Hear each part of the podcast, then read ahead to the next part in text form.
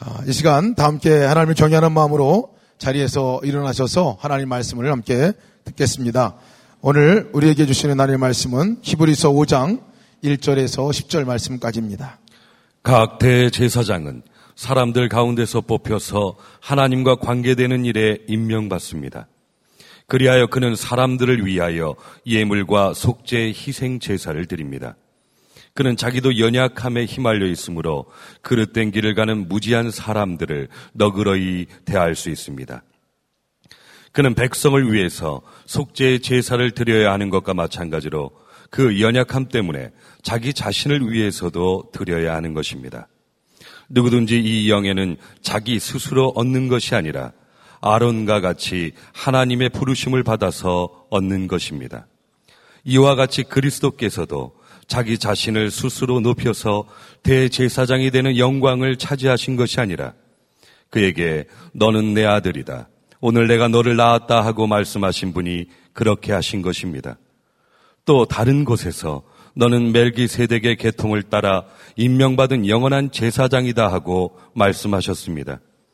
예수께서 육신으로 세상에 계실 때에 자기를 죽음에서 구원하실 수 있는 분께 큰 부르짖음과 많은 눈물로써 기도와 탄원을 올리셨습니다. 하나님께서는 예수의 경외심을 보시어서 그 간구를 들어주셨습니다. 그는 아드님이시지만 고난을 당하심으로써 순종을 배우셨습니다. 그리고 완전하게 되신 뒤에 자기에게 순종하는 모든 사람에게 영원한 구원의 근원이 되시고 하나님에게서 멜기세덱의 계통을 따라 대제사장으로 임명을 받으셨습니다. 아멘. 하나님의 말씀입니다. 다 함께 자리에 앉으시겠습니다. 아, 이슬람권에 있는 어느 나라에서 사역하시는 아, 선교사님이 보낸 편지의 일부입니다. 동역자 여러분, 이번이 마지막 편지가 될지도 모르겠습니다. 저를 위해서 그리고 이 나라를 위해서 기도해 주십시오. 저는 이번에 붙잡히면 어떻게 될지 전혀 모릅니다. 마음의 준비는 하고 있지만 두렵습니다. 그러나 그 두려움보다도 더 큰 두려움은 이번 일로 이 땅이 한국 교회에서 영원히 잊혀질지도 모른다는 두려움입니다. 이 땅은 더 많은 선교사를 필요로 합니다. 복음이 들어가야 할 땅이 너무나 많이 있습니다. 선교사가 계속 와야 합니다. 선교사를 계속 보내주셔야 합니다. 와서 죽을 거 알면서도 보내야 합니다. 그 길 외에는 이 영광스러운 복음이 전달될 방법이 없기 때문입니다. 아, 우리 모두가 다 아, 이렇게 선교사 핍박당하는 그 나라에 선교사로 갈 것은 아니지만 아, 핍박당하는 나라의 선교사와 같은 믿음으로 사는 것만큼은 분명해야 하겠습니다. 우리가 이렇게 예수를 믿는 것이 형편이 편안하기 때문에 그런 것이라면 그건 참 기가 막힌 일이 아니겠습니까? 그러므로 우리가 우리의 믿음을 아, 이제는 아주 분명하게 해야 할 필요가 있습니다. 그러나 우리가 사람인데 어떻게 핍박을 당하면서도 끝까지 믿음을 지키는 그 길을 갈 수 있겠는가? 여러분 중에도 그 점에 대해서 두려운 마음이 있으신 분이 있으실 겁니다. 아, 오늘 하나님께서 그 문제에 대하여 우리에게 답을 주시기를 원합니다. 왜냐하면 하나님께서 우리에게 그저 고난을 당하라고 하지 않으셨기 때문입니다. 하나님은 반드시 우리에게 능력을 같이 주시는 하나님이십니다. 아, 예수님을 믿기 때문에 고난의 길을 만약에 가야 한다면 하나님이 그렇게 감당할 능력을 주십니다. 그분이 바로 우리와 함께 계시는 예수 그리스도이십니다. 아, 오늘 여러분이 이 짧은 한 30분의 말씀을 들으시고 그리고 아, 여러분의 마음에 나는 어떤 고난도 감당할 수 있을 거다. 라고 이렇게 믿어지게 됐다면 그건 주님이 역사하신 것이겠죠. 오늘 구절 말씀에 보면 그리고 완전하게 되신 뒤에 자기에게 순종하는 모든 사람에게 영원한 구원의 근원이 되시고 그렇게 말씀하셨습니다. 아, 예수님께 순종하는 사람에게 예수님은 반드시 구원의 근원이 되어 주십니다. 예수님이 책임져 주신다는 뜻이죠. 아, 죽고 난 다음에 뭐 영원한 천국에야 가겠지요가 아닙니다.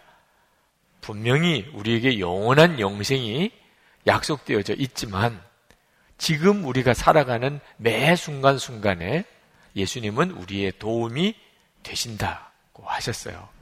지난 주일에 우리 읽으셨던 히브리서 4장 16절 말씀을 보면 그러므로 우리는 담대하게 은혜의 보좌로 나아갑시다. 그리하여 우리가 자비를 받고 은혜를 입어서 제때에 주시는 도움을 받도록 합시다. 딱 그 때에 맞는 은혜를 예수님은 지금도 우리에게 주십니다.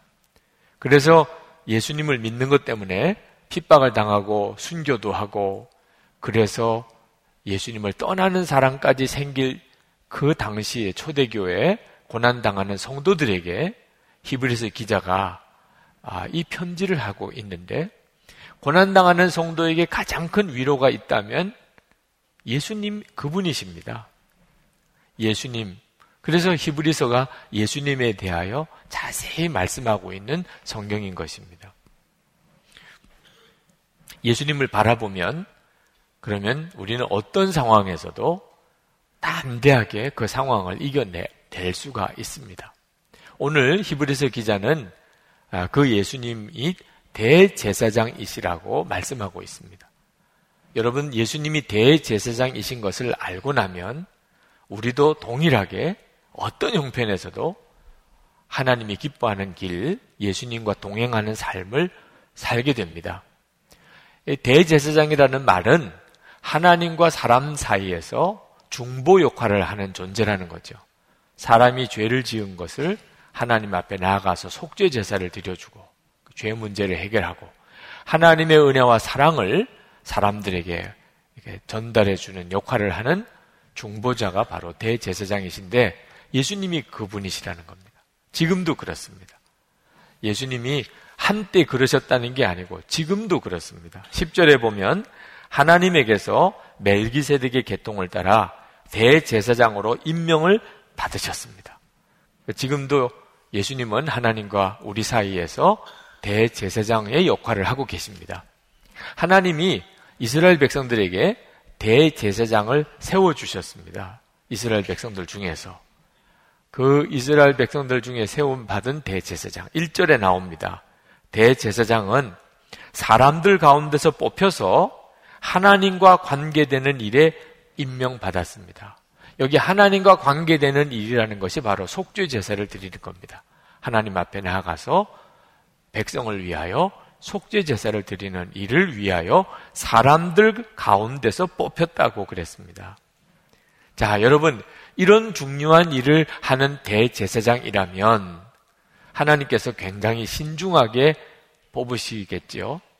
그렇죠? 믿음도 좋고 성품도 좋고 경건하고 성경도 많이 알고 인물도 괜찮은 사람 이왕이면 이런 사람을 뽑아서 대제사장 세우시겠죠? 근데 하나님이 그렇게 하지 않으시고 아주 연약한 사람 중에 그냥 뽑으셨답니다. 그러니까 하나님이 하시는 방법은 아론의 후손들 중에서 대제사장을 대대로 이어서 나오게 하셨어요. 근데 이 아론의 후손들이 항상 좋은 사람만 나오는 게 아니었어요. 당장 아론의 아들 홈니와 비누아스 같은 경우에는 얼마나 폐륜적인 행동을 했습니까? 그래서 어, 제사드리다가 하나님께 불이 임해서 다 죽어버린 사람도 있습니다. 그러니 아론의 후손들 중에 신통치 않은 사람도 나오는데 그 아론의 후손 중에서만 대제사장이 세워지게 하나님이 하신 이유가 무엇일까요? 연약한 사람을 세웠다. 그런 뜻입니다.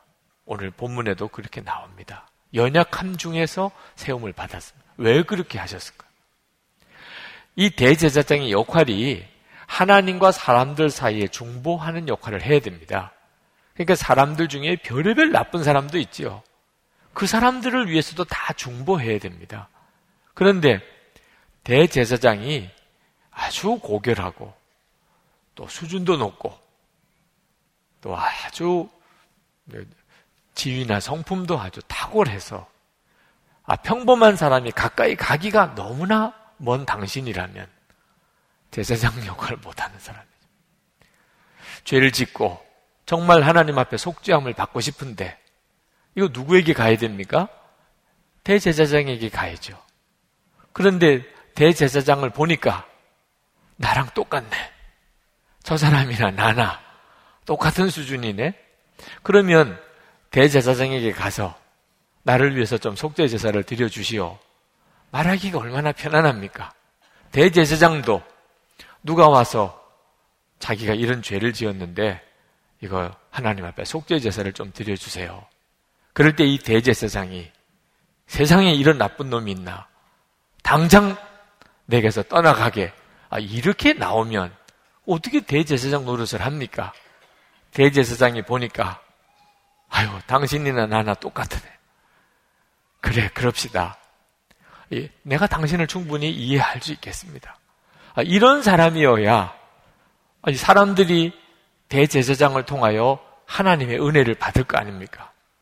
그래서 하나님이 연약함 중에 사람을 뽑아서 대제사장 일을 맡겠다는 거예요. 대제사장도 자기도 하나님 앞에 문제가 많으니까 제사 드리러 갈 때는 자기 자신을 위한 제사도 먼저 드려야 했었다는. 하나님이 이렇게 대제사장을 뽑은 이유는 예수 그리스도께서 사람의 몸을 입고 오셔야 되는 것에 대하여 우리에게 분명하게 알게 하려고 하심입니다. 예수님은 영원한 대제사장이십니다. 구약에 나오는 대제사장은 예수님의 예표, 그림자이지요. 자, 예수님이 대제사장이신데 예수님은 참 하나님이세요. 그것만 가지고는 우리는 예수님께 나아갈 수도 없습니다. 그러니까 동시에 참 사람이 되셨습니다. 예수님은 우리의 모든 것을 알고 계세요. 다 겪으셨으니까. 그래서 우리가 정말 부끄럽고 문제가 많은 죄인이라도 예수님께서는 우리를 긍휼히 여기실 수 있습니다. 당신이 시험을 받아 보셨으니 아 사람이 이럴 수가 있겠구나. 그래서 예수님께 나오는 사람은 어떤 사람도 예수님이 싫어버리지 않습니다. 오늘 이 자리에 계신 분 중에 여러분이 지난 주간에 어떻게 사셨는지 저는 모르지만 어떤 사람도 예수님은 여러분을 싫어버리지 않으십니다. 그리고 하나님 앞에 여러분을 위해서 속죄 십자가를 져 주셨습니다. 완벽한 대제사장이시죠.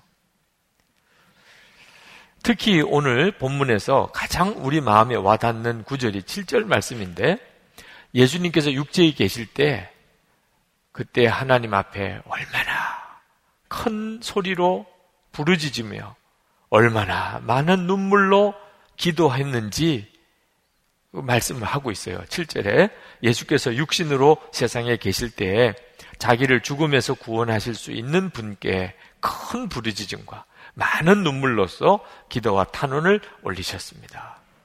성경에 예수님이 우셨다는 구절이 몇 구절 나옵니다만 특별히 우리에게 가슴에 와닿는 구절이 겟세만의 동산에서의 기도이시죠.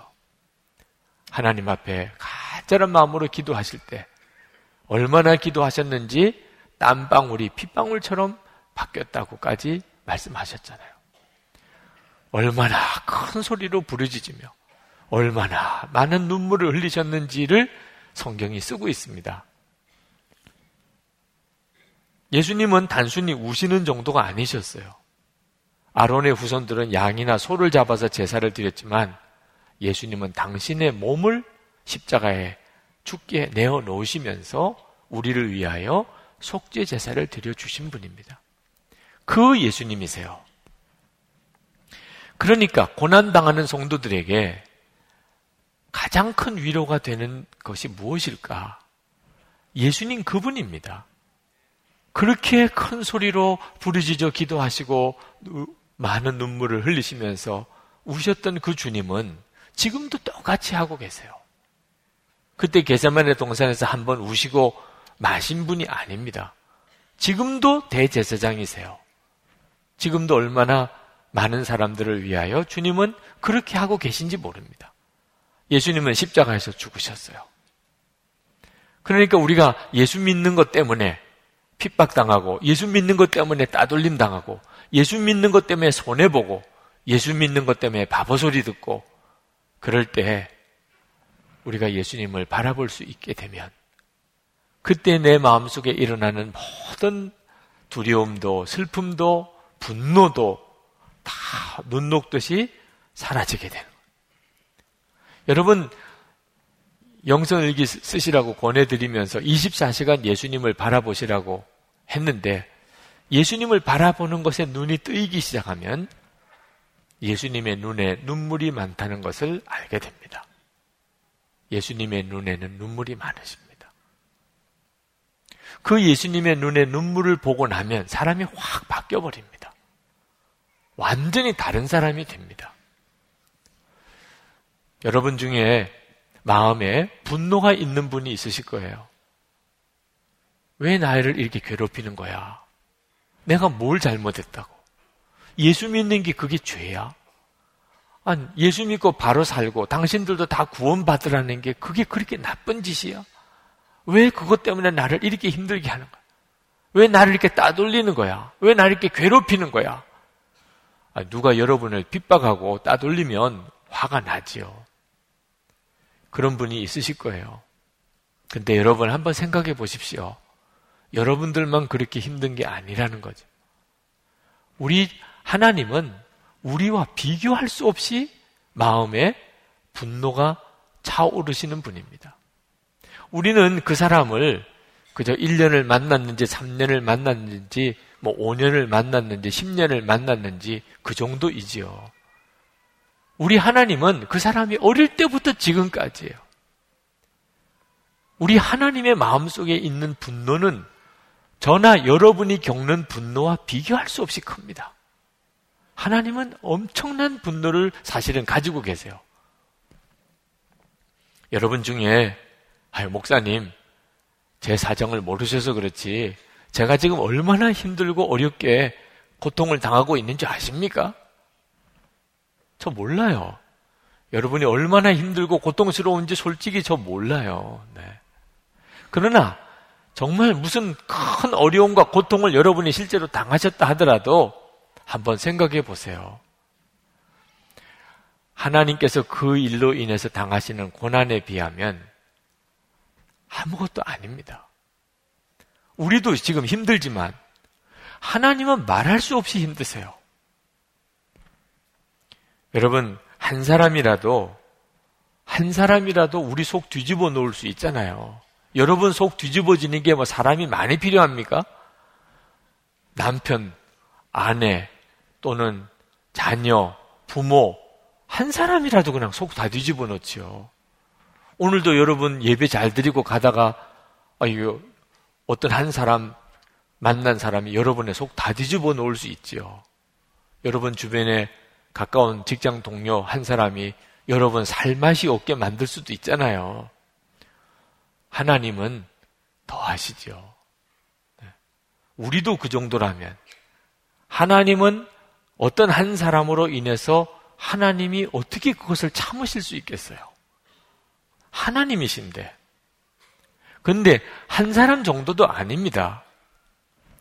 여러분, 이 서울과 성남에 얼마나 많은 사람들이 있나요? 천만이 넘는 사람들이 있습니다. 지금 이 서울 성남 일대 무슨 일이 벌어지고 있을까요? 하나님은 다 보고 계시죠. 하나님 마음에 있는 분노는 우리 거하고는 상상도 못합니다. 여러분 우리나라 전 세계 인류를 생각해 보세요. 지금 하나님의 속이 얼마나 썩으시겠어요? 그걸 수천 년을 그렇게 보고 계십니다. 여러분이 속상하다, 괴롭다, 견딜 수 없다, 힘들다. 하나님의 심정은요, 그것과 상상할 수 없을 정도로 크다니까요. 그런데도 그 하나님이 오늘도 우리를 참으시고 계세요. 이건 믿어지지 않을 일입니다.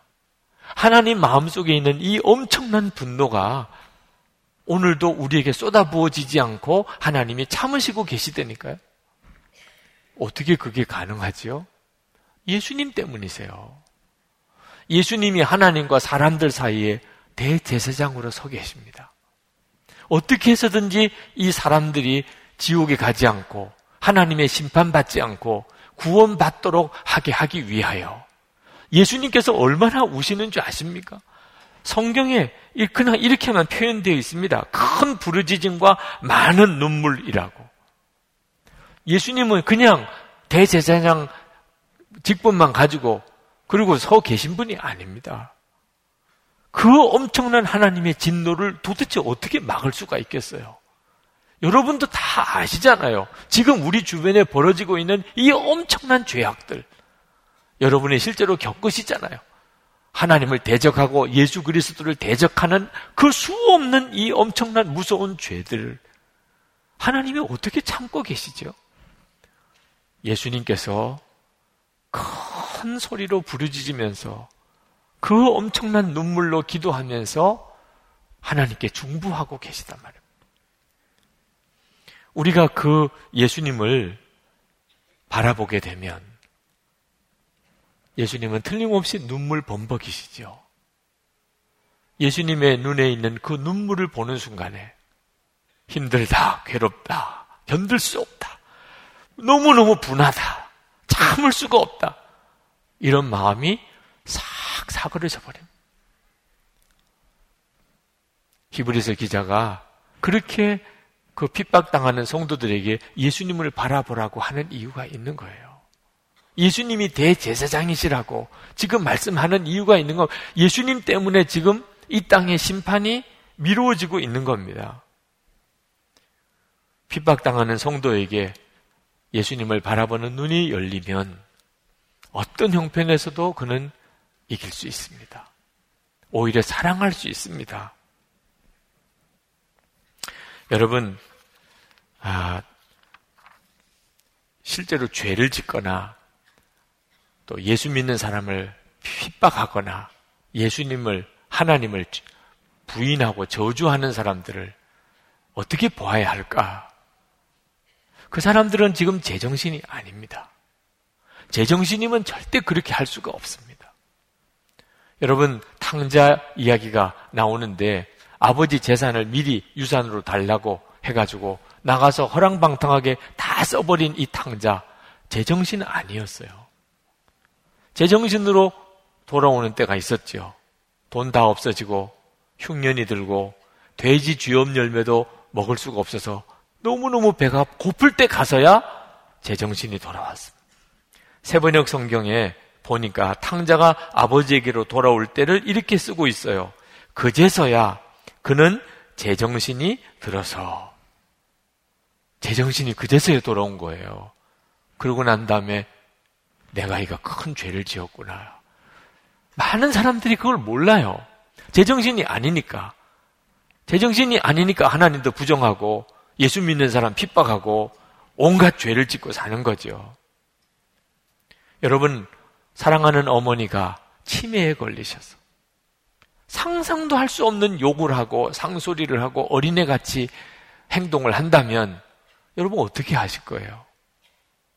제정신이 아니신데 뭘 어떻게 타, 야단을 칠 거며 뭘 바로 잡아 드려요? 그냥 붙들고 울면서 기도해 드리는 수밖에 없지. 제정신이 아닌 걸 어떻게 합니까? 예수 그리스도 거부하고 핍박하는 사람 똑같습니다. 그들은 사실 엄밀하게 말하면 영적인 병자예요. 몸이 아픈 사람 야단집니까? 더 온유하게 품어주는 거죠. 몸이 아파서 막 소리 지르고 투정하고 그냥 너무 예민해지고 쉽게 짜증내고 화내고 그러면 여러분 어떻게 합니까? 아프니까 그런 줄 알고 받아주고 품어주고 그렇게 하잖아요. 몸이 아픈 사람들. 악한 사람이 막 주님을 부인하고 예수 믿는 사람 욕하고 할 때 어떻게 받아야지요? 많이 아픈가 봐. 열이 많은가 봐. 통증이 있나 봐. 이렇게 받으셔야 영적으로는 그러니까. 그가 영적으로는 그런 상태에 있는 거니까. 사도 바울이 그렇게 고백했잖아요. 디모데전서 1장 13절에 내가 전에는 회방자요 핍박자요 포행자이었으나 도리어 긍휼을 입은 것은 내가 믿지 아니할 때에 알지 못하고 행하였습니다. 하나님이 사도 바울이 핍박자였을 때 알지 못하고 그랬다고 인정해 주셨단 말이에요. 예수님도 그랬잖아요. 십자가 지시고 죽으실 때 그때 하나님 저들이 알지 못하는 것 저들을 용서해 주시옵소서. 알지 못해서 저렇게 하는 것입니다. 그러니 하나님이 참으시는 거라니까. 예수님께서 그렇게 중부하고 계시니까 하나님께서 진노를 쏟아부지 않으시고 하나님이 기다려 주시는 거예요. 우리가 그 예수님을 바라보면 그러면 우리도 똑같이 그렇게 하게 됩니다. 주님의 우시는 것을 보시고 보고는 안 그럴 사람이 없습니다. 주님이 우시는구나. 여러분 나라를 위해서 주의 마음을 구해 보세요. 통곡 안 할 수가 없습니다. 여러분 어떤 사람을 위해서 그 사람이 여러분에게 너무너무 나쁘게 하는 사람이라 하더라도 주님의 마음을 주십시오. 하고 기도해 보세요. 안 울고 백이나 주님의 우시는 눈을 보고 내 마음이 안 바뀔 수가 없습니다. 두려운 마음도 사라지고 그리고 분노도 다 사라지고 그리고는 사랑할 수 있게 돼요. 어떤 목사님 가남으로 세상을 떠나셨습니다. 후배 목사님이 돌아가시기 얼마 전에 찾아뵀어요. 근데 기가 막히더래요. 얼굴엔 새카맣고, 눈은 황달로 노랗고, 복수는 차고, 보기가 너무 민망할 정도로 꼴이 말이 아니신 그런 모습을 보면서 목사님, 목사님은 어떻게 목사가 되셨어요? 그렇게 물었습니다. 그 목사님이 눈을 감고 있다가 눈을 뜨시고 그리고는 말씀하셨어요. 내가 어느 날 설교를 듣는데 예수님께서 정말 나를 위해서 죽으셨구나. 그게 막 믿어지더래. 예수님이 정말 나를 위해 죽으셨구나. 그리고는 신학교를 가고 하나님을 위해서 지금까지 헌신했었다고. 그 목사님의 얼굴에 후회도 원망도 전혀 없더라. 여러분, 예수님께서 정말 나를 위해서 죽으셨구나 하는 것이 믿어진 사람. 똑같이 못 삽니다. 그 주님의 마음을 아는 사람. 나를 위한 주님의 눈물. 그리고 내가 나를 미워하고 핍박하는 그 사람을 향한 주님의 눈물. 그걸 정말 본 사람은 그러면 사람의 감정으로 절대 대항할 수 없습니다. 여러분 젊은 엄마, 그죠? 이제 갓 결혼한 젊은 세대기 아기를 낳았으면 다 걱정스럽습니다. 어떻게 애를 기를까? 근데 걱정할 필요 없지요? 잘 해냅니다. 왜? 애를 낳은 사람은 그 아이를 향한 사랑이 뜨겁게 일어납니다. 그 사랑이 다 감당하게 해줍니다. 혼자 된 여인이 자식이 많아요. 주변 사람들은 어떻게 사나? 저 애들 다 어떻게 먹이고 공부시키고 사나? 걱정들 하지만 다 해냅니다. 그 아이들 굶기면 안 되겠다고 생각하는 엄마의 그 마음에 있는 사랑, 아이들에 대한 사랑이 그 여인을 강하게 만듭니다. 다 먹이고 공부시키고 해냅니다. 사랑이 답인 거죠, 사랑이. 사랑이 일어나면 못할 일이 없습니다. 우리가 예수님의 눈을 바라보고 주님의 눈물을 보는 순간에 그 주님의 사랑이 내 가슴에 들어옵니다. 그러면 돌덩이처럼 딱딱한 사람도 품습니다. 그건 정말 설명할 방법이 없어. 품어지는 걸 어떻게. 목사도 이렇게 설교를 할 때 교인이 많으면 설교할 힘이 납니다. 근데 교인이 적으면 갑자기 버벅거리고 힘이 없어져요. 네. 우리 찬양대 아, 절기 때 이렇게 칸타타를 열심히 준비합니다. 그 정말 엄청난 헌신입니다. 그런데 그렇게 칸타타를 준비를 했는데 교우들이 많이 와서 함께 그 예배를 같이 드리면 아, 그 연습할 때는 정말 대책이 안 쓰던 분들이 그렇게 잘합니다.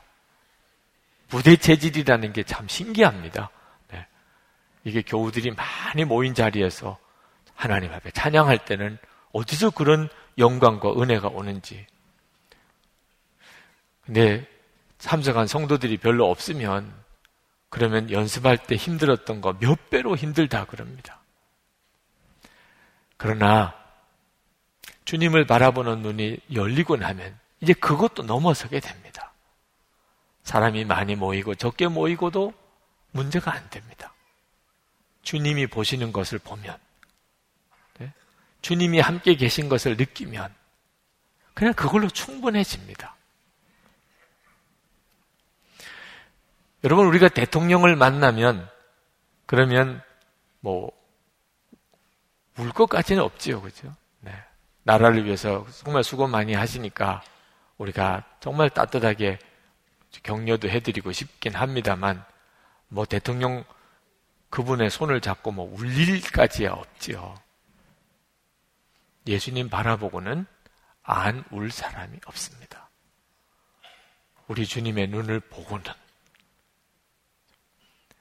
우리 주님의 눈에 있는 그 눈물을 보고는 그냥 꼬꾸라지지 않을 사람이 없습니다. 고난 힘들다 아, 없어집니다. 요즘에 많은 성도들이 아, 아주 읽으시면서 은혜 받으신 책이 하나 있습니다. 엄마라고 불러도 돼요. 케이티 데이비스라고 하는 20대 초반의 백인 자매입니다. 이 자매가 세상 사람들 부러워하는 거 다 가진 그런 자매입니다. 미국 테네시주 아주 부유한 가정에서 자랐습니다. 고등학교 때 스포츠카를 타고 잘생긴 남자친구가 있고 공부도 1등하고 학생 회장도 하고 그러던 자매입니다. 그거 다 버리고 우간다에 가서 주님을 따라가는 삶을 쓴 책입니다. 많은 분들이 이 책을 보고 도전과 은혜를 받습니다. 이 케이티 데이비스가 고3 때 여름 방학 끝날 때쯤 우간다에 있는 어느 고아원에 봉사자가 모질한다는 이야기를 듣습니다. 그래서 3주 동안 그 우간다 고아원 가서 봉사를 하러 갔어요. 그때까지만 해도 자기가 그렇게 살 거라고는 상상도 못 했습니다. 근데 그 우간다 고아원에 가서 잠을 자고 첫째 날 밤 아침에 일어났는데 눈을 떠보니까 새까만 아이들이 다 자기를 쳐다보고 있어요. 자기가 눈 뜬 걸 보고 그 아이들이 웃었어요. 미소를 띠면서 입술이 벌어지는데 그 사이에 반짝거리는 새하얀 치아를 보면서 그 새까만 얼굴에 하얀 치아들을 보면서 아이들이 자기를 보고 웃는 걸 보고는 완전히 마음을 뺏겨버렸습니다. 그 아이들에게. 3주간 동안 그 아이들과 같이 지내고 그리고는 돌아왔는데 고3 내내 그 아이들만 얼굴이 어른거리는 거예요. 그 아이들이 잘 지낼까? 그리고는 졸업하고 대학을 합격하고 그리고 부모님에게 1년 뒤에 대학 들어가면 안 되나요? 1년 동안만이라도 그 우간다에 가서 그 고아원 아이들을 좀 섬기고 단기 선교를 갔다가 그 다음에 제가 대학을 가면 안 될까요? 부모님은 처음에 반대했지만 하도 간곡하게 부탁을 하니까 허락을 해줍니다. 그리고는 우간다 그 고아원을 다시 간 거예요. 거기서 1년 동안 그 아이들을 돌보고 섬기는데 어느 날 잠깐 동안 돌보라고 맡겨준 다섯 살 된 스코비아라고 하는 아이가 무언가 말을 하려고 하는 거예요. 어렵사리 꺼낸 한마디. 엄마라고 불러도 돼요. 그 말에 이 여자의 삶이 완전히 바뀌고 맙니다. 엄마라고 불러도 돼요. 그래서 그 아이를 진짜 친엄마로 입양을 합니다. 그냥 엄마라고 부르는 정도가 아니고 내가 너 엄마다. 그렇게 하나의 하나의 입양을 한 것이 14명. 14명의 친엄마가 됐어요. 그냥 후원자가 아니고. 그러니 어떻게 돌아옵니까? 1년만 하고 오겠다고 했지만 대학 다 포기하고 거기서 그 아이들의 엄마가 되어서 쓴 거예요. 그렇게 살면서 쓰고 있는 거예요. 그리고 도와주는 아이가 400명 아이가 됩니다. 그 마을의 아이들이. 진짜 엄마가 돼요. 결혼도 안 했는데 아이가 14명이 된 거죠. 때때로는 고국에 있는 가족이 보고 싶고 남자친구가 보고 싶고. 너무너무 외로워서 울기도 하고. 어느 날은 방에 생쥐가 들어왔는데 무서워서 침대에서 내려오지도 못하고. 아이들 상처난 것을 치료해 주다 보니 벌레가 그 아이 몸속에다가 알집을 아, 심어 놓은 걸 알고 그걸 파내기도 하고. 기저귀 갈아주다 보니 지렁이 같은 기생충이 나오는 걸 보고 이런 형편에서 그 아이들을 돌봐야 되는 겁니다. 그러나 예수님의 눈에 눈물을 보고 난 다음에 그 우간다 아이들을 향한 우리 주님의 눈에 눈물을 보고 난 다음에 이 여자를 말릴 수가 없어요. 누구도. 우간다에서 도와야 될 아이들이 늘어나니까 후원이 필요해요. 그래서 미국에 잠시 나와서 후원을 위해서 잠시 나옵니다. 그런데 이상한 것은 미국에서 사는 삶이 낯선 거예요. 아니, 자기가 거기서 태어나고 18년 동안 거기서 자랐어요. 그런데 미국에서 지내는 일이 너무너무 낯선 거, 문화 충격이 느껴질 정도예요. 왜 그럴까? 도대체 내가 왜 이렇게 미국에서 지내는 게 힘들지? 깨닫고 보니까 미국에서는 하나님을 바라볼 일이 없더라는 거예요. 예수님을 잃어버렸어요, 미국에 와서는. 예수님이 떠나기야 했겠습니까? 예수님 생각을 거의 못하고 사는 거예요. 미국에서는 몸이 아프면 약국이나 병원을 찾아간다. 배가 고파서 뭔가 먹고 싶으면 식당이나 슈퍼마켓으로 달려간다. 급히 어딘가 가야 하면 차를 탄다. 누군가의 조언이 필요하면 엄마에게 전화를 걸거나 룸메이트에게 말을 건다. 기분 전환이 필요할 때는 남동생 브레드를 찾아가면 브레드가 나를 실컷 웃겨준다. 먼저 하나님께 달려가야 한다는 사실을 자꾸만 까먹는다.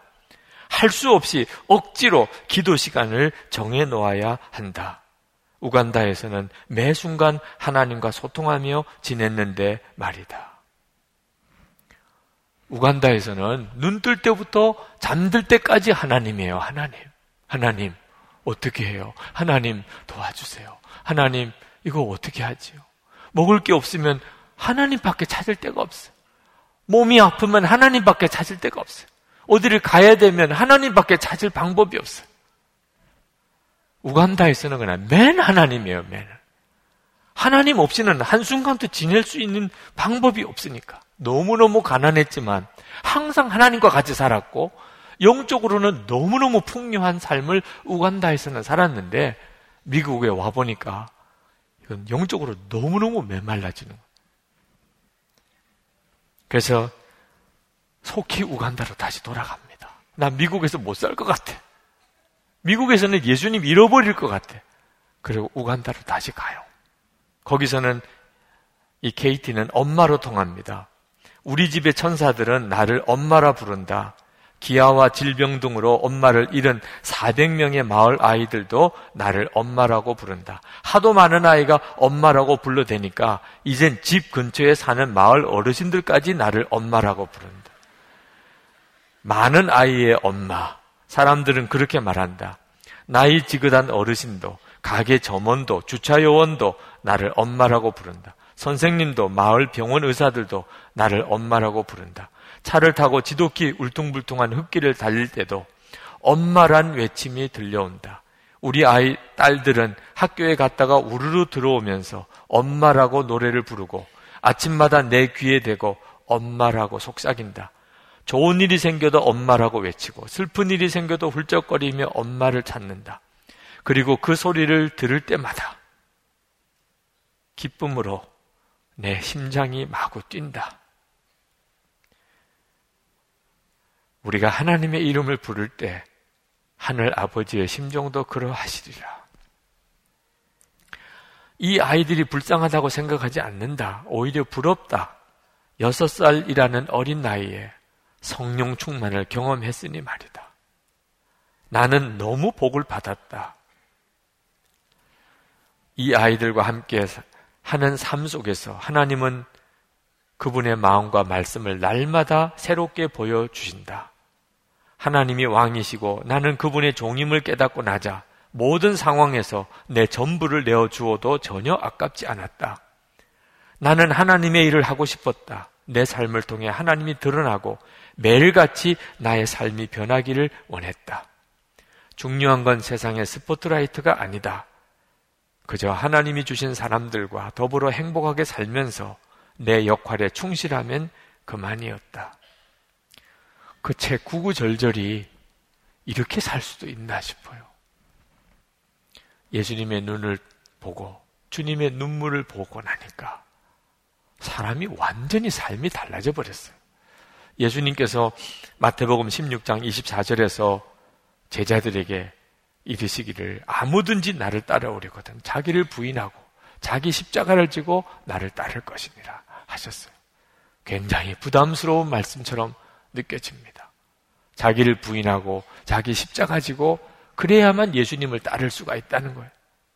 그러나 예수님의 눈을 보지 못했기 때문에 부담스러운 거예요. 예수님의 눈을 보고 주님의 눈에 있는 그 눈물을 보고 나면 그에게는 황홀한 초청입니다. 행복한 초청이에요. 주여 제가 얼마든지 그리하겠습니다. 여러분 고난을 이상하게 생각하지 마세요. 예수 믿고 사는 삶은 고난의 삶입니다. 예수님을 따라 산다는 것 자체가 이 세상에서는 힘든 거예요. 그러나 우리 주님은 그냥 힘들게만 살라고 하지 않았습니다. 주님과 눈을 맞추고 살라. 우리 주님의 눈을 바라보고 주님의 눈물을 보고 나면 내 속에 사랑이 끓습니다. 어렵게 느껴지지도 않아요.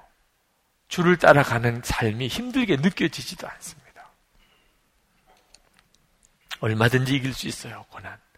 성도 여러분, 지금 어떤 형편에 사실지 모르지만 두려움과 염려, 미움과 분노 속에 갇혀 살면 안 됩니다.